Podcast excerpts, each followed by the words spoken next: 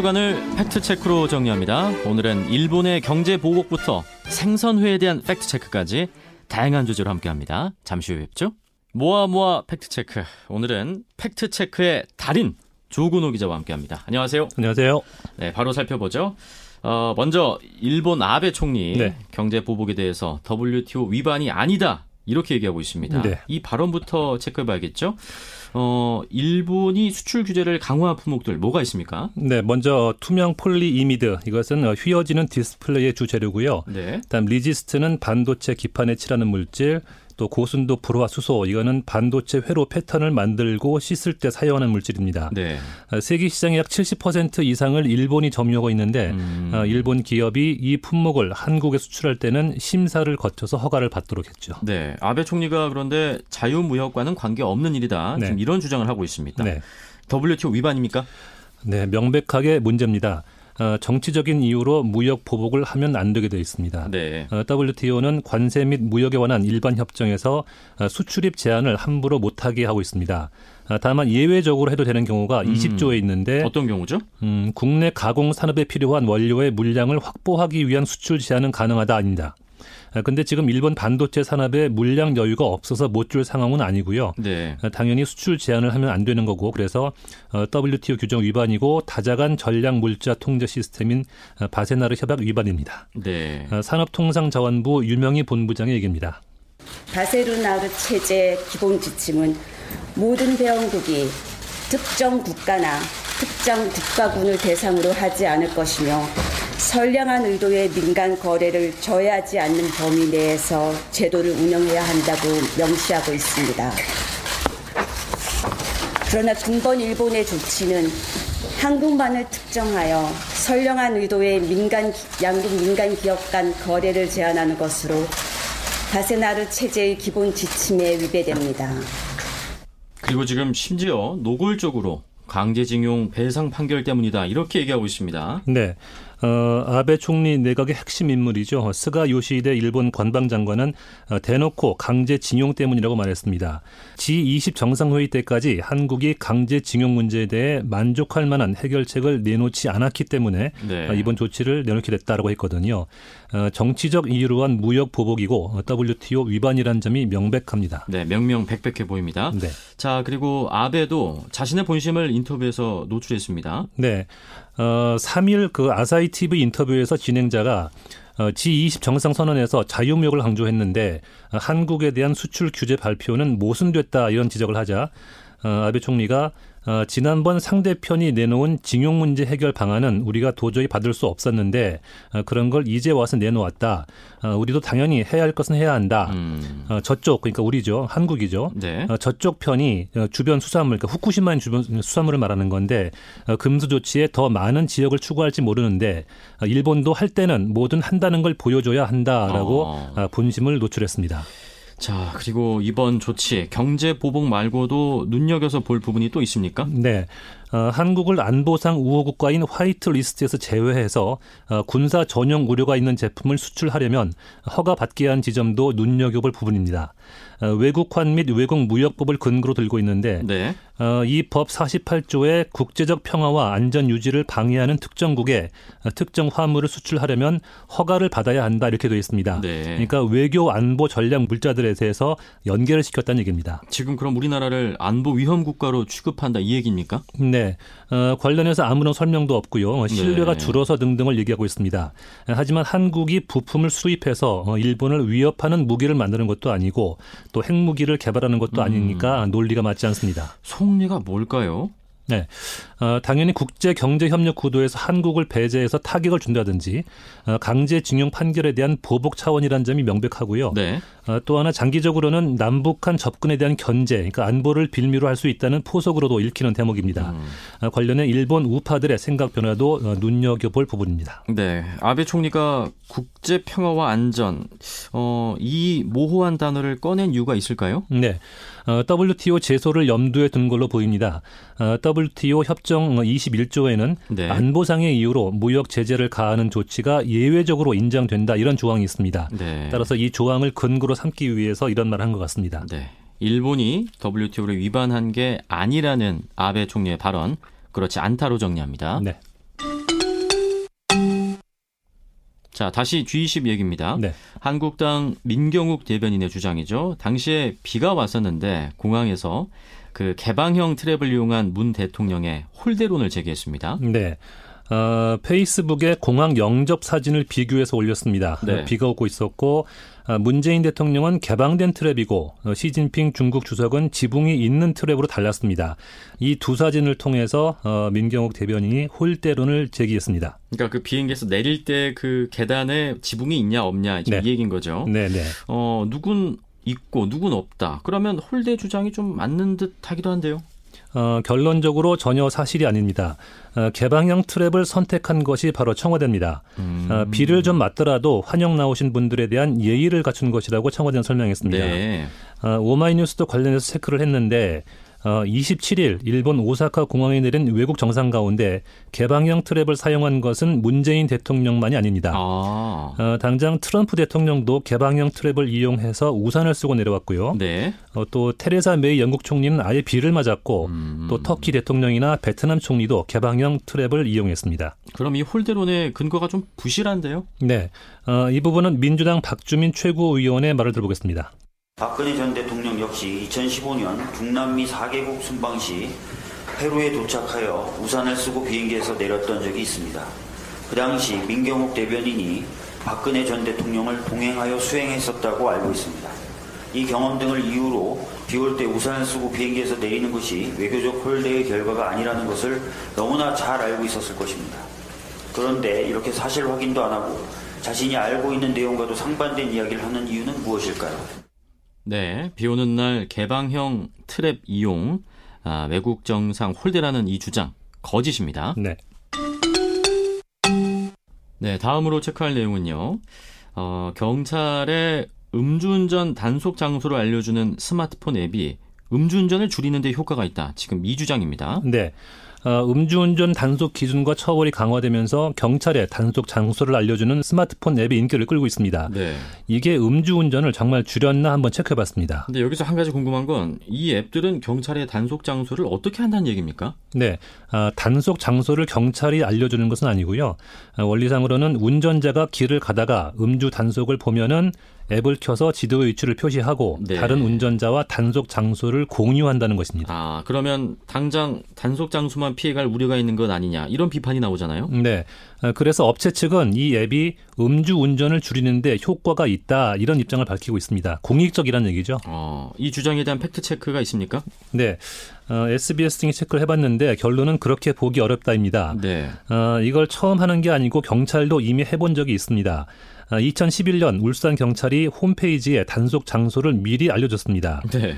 그렇게 열 달을 시행을 해 보니까 어, 음주 교통 사고가 전년도 같은 기간과 비교해서 약 40여 건이 오히려 늘었다고 합니다. 어. 어, 사망자도 증가했고요. 네.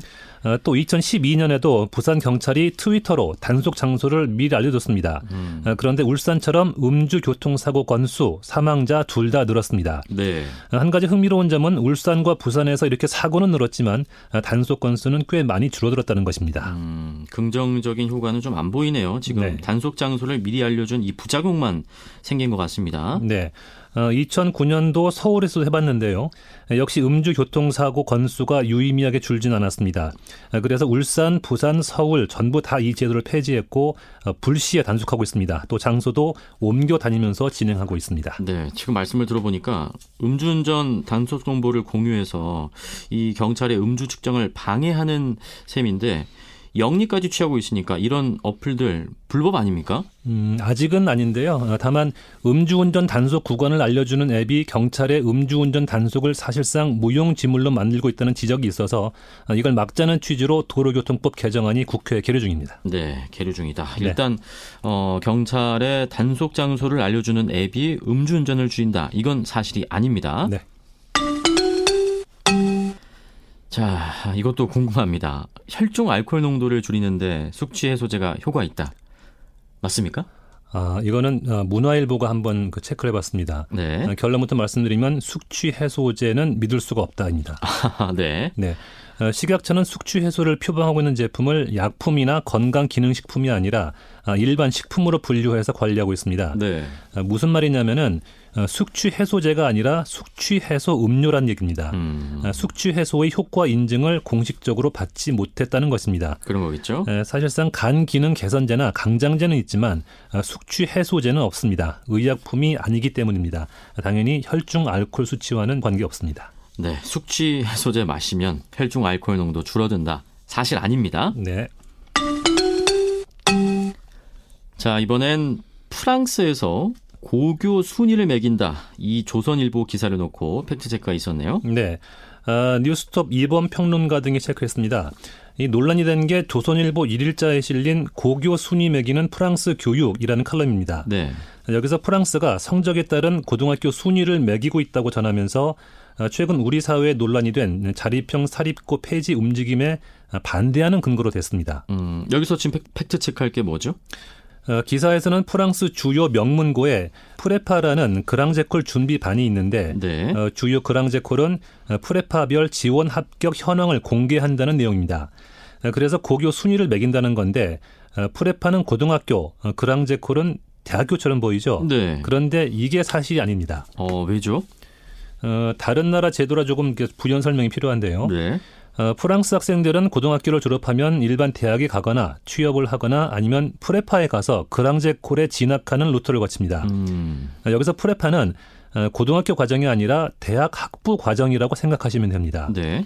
어, 또 그랑제콜은 우리나라로 치면은 어, 대학교와 대학원을 합했다고 보시면 됩니다. 음, 어, 쉽게 말해서 프레파를 졸업하고도 그랑제콜 입학에 실패했다. 그러면 어, 일반 대학에 3학년으로 편입할 수 있습니다. 아. 따라서 어, 프레파를 고등학교에 비유하는 것은 맞지 않습니다. 네. 어, 대학교 1, 2학년 과정이라고 하는 것이 맞겠습니다. 어, 그래서 프랑스도 고등학교 줄 세우기를 한다며 프레파를 거론하는 것은 맞지 않습니다. 네. 사실과 다릅니다. 자, 이렇게 정리합니다. 프랑스에서 고교 순위를 매긴다. 사실이 아닙니다. 네. 자, 여름철 선크림 많이 바르시는데 이것과 관련된 팩트 체크네요. 네. 어, 이건 JTBC가 체크했는데요. 어, 작년 여름에 산 선크림 지금 다시 꺼내 써도 되나? 아, 이 부분부터 보겠습니다. 음, 작년에 쓰다 남은 걸 올해 다시 꺼내서 써도 되나? 네. 자, 먼저 화장품 회사는 뭐라고 합니까? 네. 어, 선크림을 사서 뚜껑을 열기 전, 그러니까 새 거면은 네. 어, 제품에 적힌 제조 날짜로부터 3년 안은 괜찮다고 합니다. 음. 어, 다만 뚜껑을 따서 쓰기 시작하면은 1년 내에 쓰라고 합니다. 어, 그런데 이건 권장 사항이고요. 어, 전문가들 입장은 가급적 빨리 쓰는 것이 좋다입니다. 네, 쉽게 말해서 작년에 쓰고 남은 거 쓰지 말라 이 얘기 아닙니까 가급적? 네. 어, 선크림에는 많은 성분들이 들어있는데 어, 빛이나 열 때문에 결합 상태가 불안정해질 수 있습니다. 음, 어, 육안으로 간혹 확인을 할 수 있는 것이 에, 오래된 선크림을 손에 짜보면 맑은 물처럼 나오는 경우가 있습니다. 네네. 바로 이것이 결합 상태가 흐트러진 대표적인 사례입니다. 아, 또 다른 문제도 있습니까?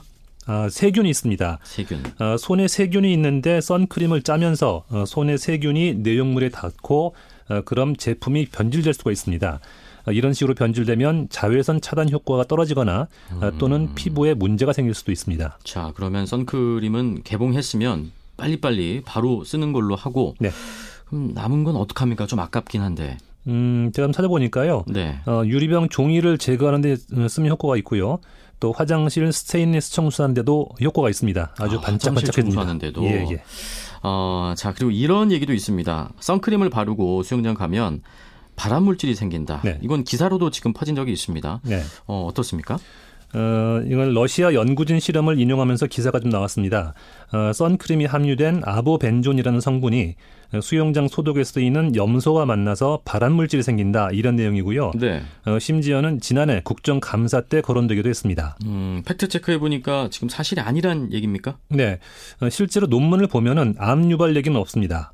어, 페놀류, 벤조산류 이런 유해 물질이 생겼다고는 언급돼 있지만 어떤 조건에서 얼마나 생기는지 또 사람 몸에 어떻게 작용하는지에 대한 실험은 전혀 이루어지지 않았습니다. 게다가 그 조사 방법 때문에도 적용이 어렵다고 하던데요. 네, 어, 실험실에서 해본 것이기 때문에 음. 수영장에서 한 조사가 아닙니다. 네네. 또 생성된다고 해도 어, 미량인데 이 미량이 인체의 유해성을 나타낸다 아니다 확인이 불가능할 정도입니다. 그래서 선크림을 바르고 수영장 가면 안 된다라고 단정할 근거는 없습니다. 네, 만약에 이게 문제라면 사실 선크림의 그 물질 사용을 규제하는 정책을 썼겠죠. 네. 어, 우리도 그렇고 미국이나 유럽 모두 아보벤존을 정해진 함량 안에서 계속 사용할 수 있도록 하고 있습니다. 네. 자, 하나만 더 보겠습니다. 네. 어, 선크림을 바르면 비타민 D를 만드는데 방해가 된다. 이런 얘기도 있습니다. 네. 어, 햇빛을 쬐야만이 비타민 D가 생성되니까 이론적으로 맞습니다. 그렇죠. 하지만 우리가 선크림을 머리끝부터 발끝까지 다 바르는 거 아니잖아요. 네. 괜한 걱정입니다. 아, 네. 자, 선크림 쓰다 남고 오래된 건 쓰지 마시고요. 그리고 선크림 바르고 수영장 가셔도 아무 상관 없습니다. 네. 어, 이번 주에 문재인 대통령이 기독교 교단장을 청와대에 초청해서 국정에 대한 의견을 들었습니다. 네. 그런데 여기서 한기총이 빠졌죠. 네. 이와 관련된 팩트체크네요. 네. 어, 오찬 초청 대상자는 소속 교회가 100개 이상이고 인가된 신학대학을 졸업한 목회자이고 또 역사성을 가지고 있는 교단을 기준으로 했다는 것이 청와대 설명입니다. 네. 어, 최근 청와대 하야 촉구 시국 선언문을 발표한 전광훈 목사 등 한기총 소속 교단장은 초청되지 않았습니다. 음. 어, 관련해서 한기총은 한국 교회를 대표하지 않는다는 주장을 한번 체크해봤습니다. 네. 한기총은 지금 89년도에 만들어졌고요. 어, 한국 보수 기독교계를 대표하는 단체로 인식돼 왔거든요. 네. 어, 개신교계 양대 교단인 예장 합동과 예장 통합을 포함해서 67개 회원 교단이 참여해 2010년대 초까지 막강한 영향력을 행사했습니다. 네. 어, 소속 교단의 회원 수만 약 1,200만 명에 달했습니다. 어, 그러다가 2011년 길자연 대표 회장 선출과 관련해서 어, 금권 선거 사태가 터지면서 한기총의 내부 분열상이 공개적으로 알려졌습니다. 네. 어, 이후 이단 문제 등으로 참여 교단 사이에 견해차가 생기면서 어, 주요 교단이 탈퇴했고 어, 한기총 해체 운동도 일어났습니다. 지금 그럼 규모는 어느 정도입니까? 어, 개신교계에서 가장 큰 규모인 예장 통합, 합동 등 4개 교단이 한기총을 탈퇴했거나 행정 보류한 상태입니다. 네. 어, 이 4개 교단이 공식적으로 발표한 교인 수가 모두 840만입니다. 어, 통계청이 발표한 한국 개신교 시, 신자 수가 967만 5,761명이니까 네. 어, 적어도 86%는 한기총과는 관련이 없는 셈입니다. 음. 음, 김현정의 뉴스쇼에 출연한 어, 손봉호 고신대 석좌 교수의 얘기입니다. 1989년에 한기총이 창립될 때는 명실공히 한국 기독교를 대표하는 기관이었습니다. 예, 예. 그러다가 2000년대 한 10여 년 전에 내부에 온갖 문제들이 생기고 비리가 많아가지고 어. 한기총 해체 운동이 시작이 되었습니다. 예. 그 뒤에 그 우리나라의 중요한 교단들은 다 탈퇴하고 말았습니다. 아. 그래서 지금 남아있는 교단들은 아주 군소 교단들이에요. 그러니까 음. 전혀 실제로 한국 기독교를 대표할 수 없는 기관입니다. 그래서 한기총은 기독교 대표 기관이 아니다. 아, 이런 얘기가 나오는 거군요. 네. 자, 이건 맞는 얘기입니다. 네. 자, 이번엔 조금 특이한 팩트 체크입니다. 네. 생선회에 대한 팩트 체크네요. 네. 조영재 부경대 교수의 연구 결과 등을 참조해서 생선회에 대한 속설을 체크해봤습니다. 네, 그 속설 첫 번째. 어, 비 오는 날 생선회 먹으면 식중독 걸린다. 요겁니다. 네. 어, 이 속설 때문에 비가 오면은 횟집 가는 발길이 뜸해집니다. 네. 아, 그런데 과학적 근거는 없는 어, 속설입니다.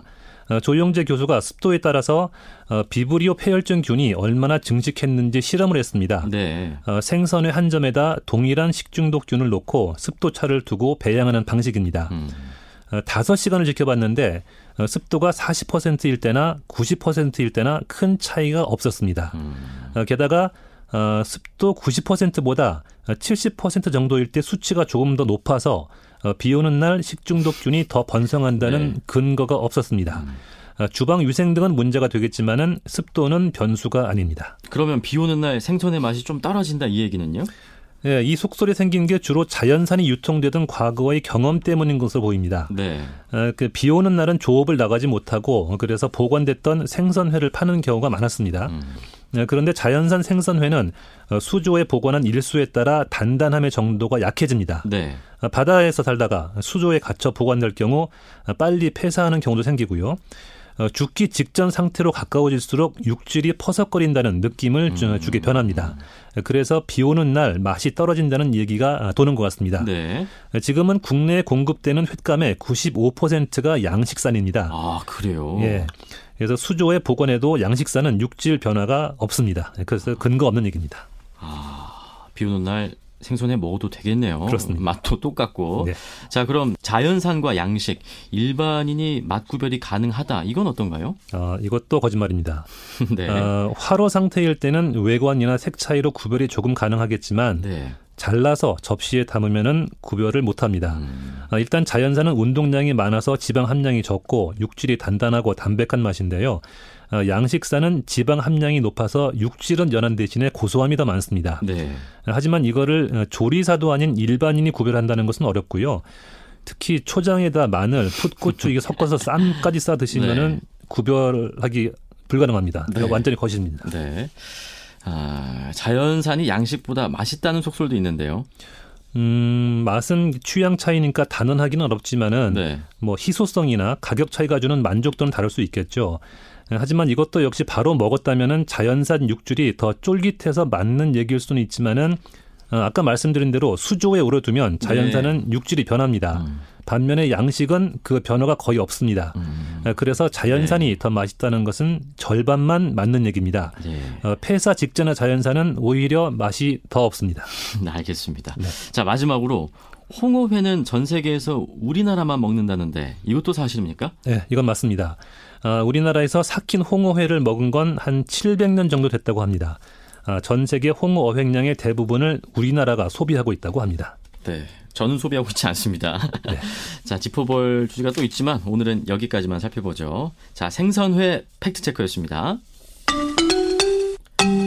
지금까지 조근호 기자와 함께 했습니다. 고맙습니다. 고맙습니다.